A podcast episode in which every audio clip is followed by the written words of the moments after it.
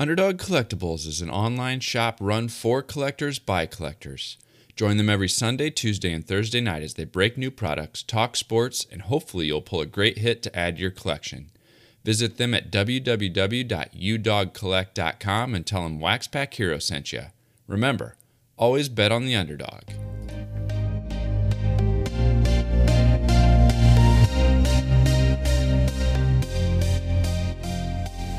You're listening to the Waxpack Hero Sports Card Minute, a podcast where we discuss both the hobby and business sides of collecting. I'm your host, Mike Summer, and I want to help you buy, sell, and trade your way into a collection you'll love.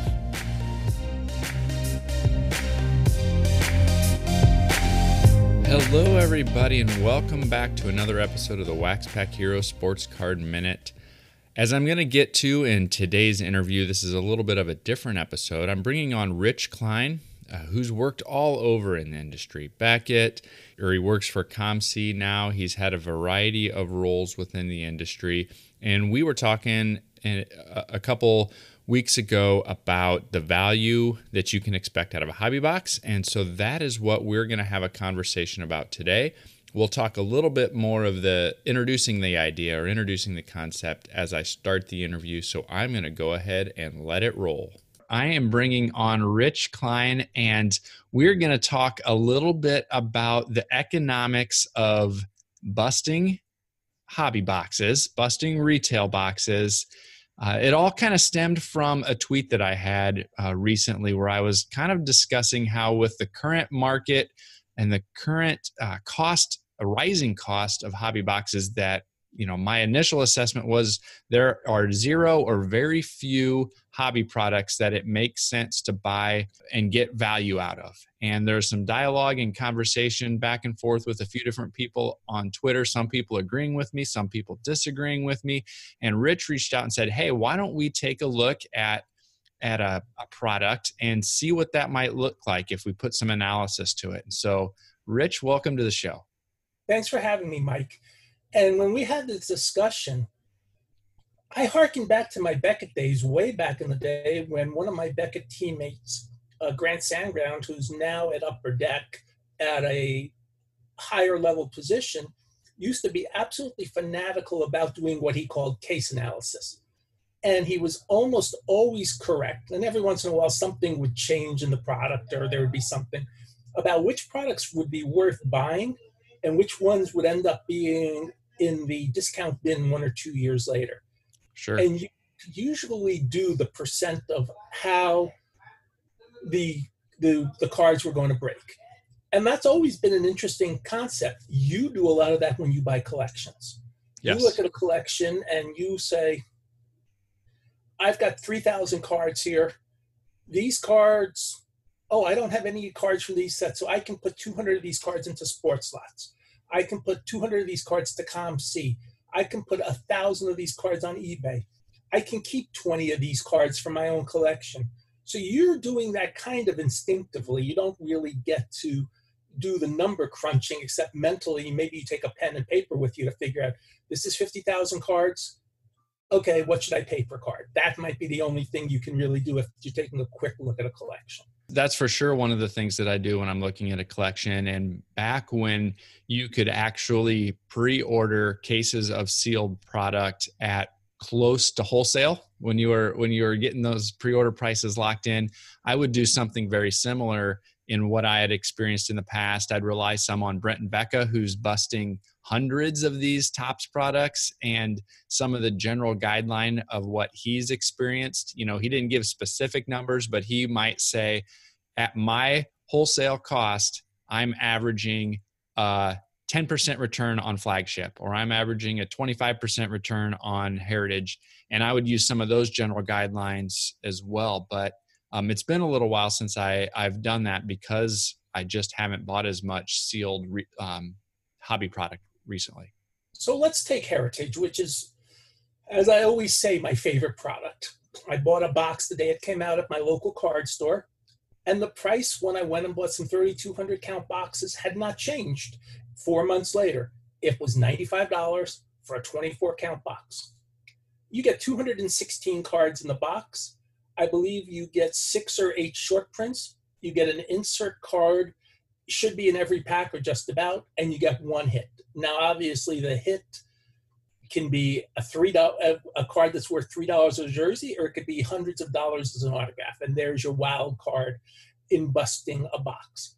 Heritage traditionally has also been at or near even this level, probably a product you can break even or make a small amount of money busting a case. You know, and there are case breakers. Yep.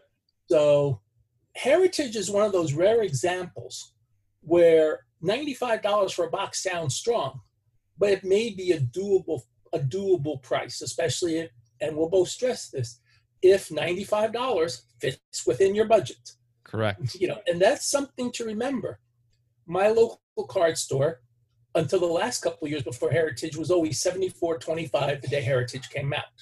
74.25 is almost a no-brainer on a on the hobby level. You'll buy it, you should do okay, especially because you're getting the short prints with a with a value, and then your hit is your hit, and then you still have value in the commons. Yeah, and don't forget, typically within a box of Heritage, you're also going to get at least one action or other photo variation, which is another key source of value out of Heritage as well.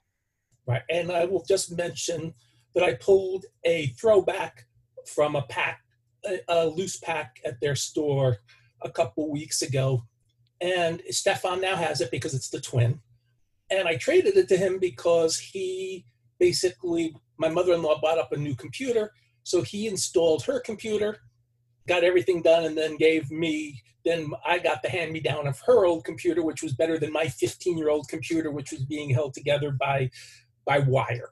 But you don't expect cards that are two, three hundred dollars out of a pack. So give my local card store, Triple Cards in Plano, credit for not searching packs. They they they change the packs from how they're done in, in the box so they shuffle them. Yep. Make sure that they're not in the same order so somebody doesn't say, okay, it's the third card on the third pack on the left has the hit, let's do that. That's not, you know, they did that last year. I pulled a Vladdy Guerrero autograph. So I give them props for doing that with loose packs when I buy. Very but cool. that's a different that's a different subject. But that's part of it too. If you get the hit, you've won.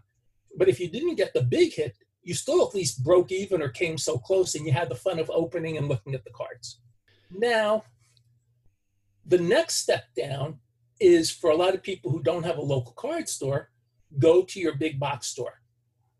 Heritage is, we're just going to call it $20 for a blaster box. You get 64 cards in the blaster box. It's eight packs of eight cards. You should get two short prints out of there, and you should again get six other, usually cheaper inserts. Occasionally, get the hit. I've gotten autograph cards. I've gotten buybacks. You do sometimes get better cards. So I don't want to say it's a barren. Some years, Heritage retail is almost as good as Heritage Hobby. So you're now paying 30 cents a card, but you're also not getting, and we forgot to mention, the box topper. You're guaranteed the box topper. And those box toppers in Heritage can be very expensive. So it's not as good for the odds of, of winning, let's say, as hobby. But again, that's 30 cents a card, give or take. That's not the worst price point in the world. Yeah, and Heritage, especially for it is such a set driven product, and so much of the value comes from short prints and things like that. If you're looking to put together a set and you can get Heritage at MSRP, compared to an inflated hobby shop price or an inflated blowout DA price, it, it definitely can help reach the economics. Exactly. And in the course of our conversation, somebody who knows me for a long time from New Jersey reached out for me and he must have had a deal with someone because he says, I'll get you six Heritage blasters cheaper than I would have to buy them at, at Walmart or Target. Hey, that's a no brainer. That's my hobby budget for the month. That was like golden. Thank you. And I get to play now with my favorite product yep. at an even better level. but we're not a, we're not using people who have contacts like me. We're actually talking about what you would actually buy like like I did. And what triggered this is about two weeks ago now, I went into Walmart.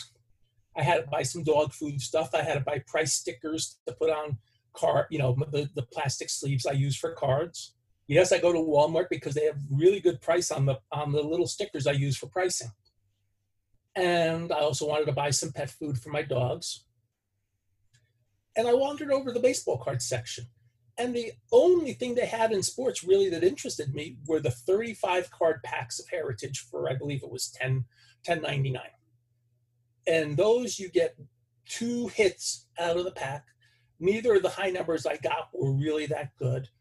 Since it's only four, I don't know if that's a big enough sample size to know whether that's truly what you get or whether they sometimes throw in other stuff because that's that turns out to be 140 cards. Mm-hmm. and i paid approximately again approximately 30 cents each. That's a little less than 30 cents each or a little more. And nothing great but it was fun looking at the cards. And again at 1099 that's a budget almost everybody can afford. Mm-hmm. Yeah, and I think part of the impetus of my comments were were taken maybe from a perspective of the the financial profit that could potentially be made or not made paying those current prices. Now there's some of those products and and somebody made the comment on there too, hey, isn't the the price or isn't it worth what somebody's willing to pay? And yes, from a from when, when you're looking at it, yeah, it's worth whatever somebody's willing to pay that's the price that's going to be charged you know and that will be set. You know if people are willing to pay it then then great. Good on that hobby shop good on that flipper good on that collector. When i'm thinking about it from a risk reward perspective of trying to be self sustaining and to be able to sell off some of those extras that I don't need for my collection to be able to recoup that cost when I was buying Heritage by the case at $70 a box, when I was buying jumbo boxes of Topps flagship at $75 a box, kind of wholesale pre order, I'm much more confident in my ability to buy, rip, and flip and break even than I am at a flagship product being $150 a box or or even $95 a box for heritage. I would I would agree from an entertainment perspective if you're just going to buy and keep that's not out of line. And if you've got the money to spend on 150 for a jumbo box of flagship, more power to you. Great, enjoy it, have fun with it. My comments, uh, you know, part of that was coming from that perspective of being able to buy at those current market prices and then open and resell the extras and try to recoup your money. That's a challenge at those inflated it, rates. It was really a challenge because I was curious as to all the hoopla. So when I went to Triple to get my 3200, I bought a cello pack or a jumbo pack or whatever the current term is of Series 2. I opened the pack. It was, you know, again, it was money I could afford. And I want to stress that. Never, as Ben would say, never put your rice and beans money into cards. As you would say, never put your mortgage money into cards. You know, yep. always do that. Fortunately, again, I had the money to do that. I bought that pack. It was twenty three ninety nine. I opened the pack and I said, "This is a five dollar pack. Mm-hmm. It's not a twenty three ninety nine pack. Granted, if you get the big hit, it's wonderful, but the, the the value, and that's where you're coming from. You have to be very careful and think about what you're buying in terms of both entertainment, financial value, and then collecting value. If you do heritage every year, okay, you might lean a little more towards okay, I can spend the extra five or ten dollars. And again, if you're looking at heritages, hey, I might break even or make a little or lose a little, but I'm having fun. That's worth doing. But if you're looking at jumbo cello packs to twenty three ninety nine and you know they're good, where the person doesn't play with them, that's probably not a profitable way to go. Right. Yep. Yeah, I, I, think so. And so that that's kind of where where I look at it. And I think the important thing that that as Rich and I were talking, I'm hoping everybody picks up on is there's enough data out there for you to take a look and do a similar breakdown before you make your purchases or as you're trying to plan your purchases to determine what a reasonable expectation might be so that depending on what your goals are, you can decide if that's a product that fits within your goals or not, and if it fits within your budget or not, or if there's other things that you can buy and sell to raise the funds that will cover the cost of the entertainment box or whatever you might want to call it. And so, keeping in mind doing some of these types of breakdowns and analysis is something that we can all do as we're trying to figure out does this product make sense? Am I willing to pay the price that is being charged for this product and is that something that i want to do exactly. And and that, and that's and that's our point. Everybody this is not calculus level math. This is eighth grade level math. And you can put pen to paper and figure it out pretty easily. Yeah. And just because that's the current selling price for something doesn't mean that you actually have to buy it you know I'll, the other example or the other idea that i'll throw out there is i loved opening flagship for the last three or four years since i returned to the hobby. This year i've not bought one hobby box one sealed box of flagship but i'm still going to have the set at the end of the year. I, for series one i was able to pick up a case worth of product that somebody local i know um, opened and took out the hits and i bought all the base and inserts essentially um, for pennies on the dollar compared to what they cost sealed. And for series two, I'm either going to be doing that same thing or I'll pick up the complete set, hand collated complete set for 20 or 25 bucks on the secondary market.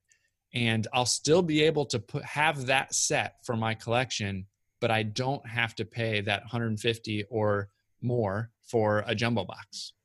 I agree with you. You know, we, you know, we, we're talking about budgeting and we could do an episode on that too.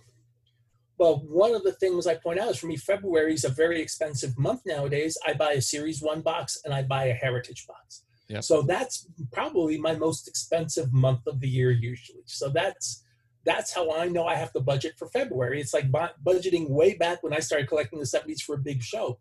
I'm putting money away to go to the Montclair State College show. I'll have a few hundred dollars by the time I hit that show and a few hundred dollars in the 70s bought you a heck of a lot of good cards. I bet. I wish I was in that situation. These are the types of kind of quick hitter topics that are good for everybody to think through and it's it's enjoyable for me to be able to have that conversation with somebody else. So thank you for coming on. How about you? Anything else that you wanted to throw out there before we close? Thank you, for, thank you for having me. This was a blast. All right. Well, I will talk to you later, Rich. Sounds good, Mike.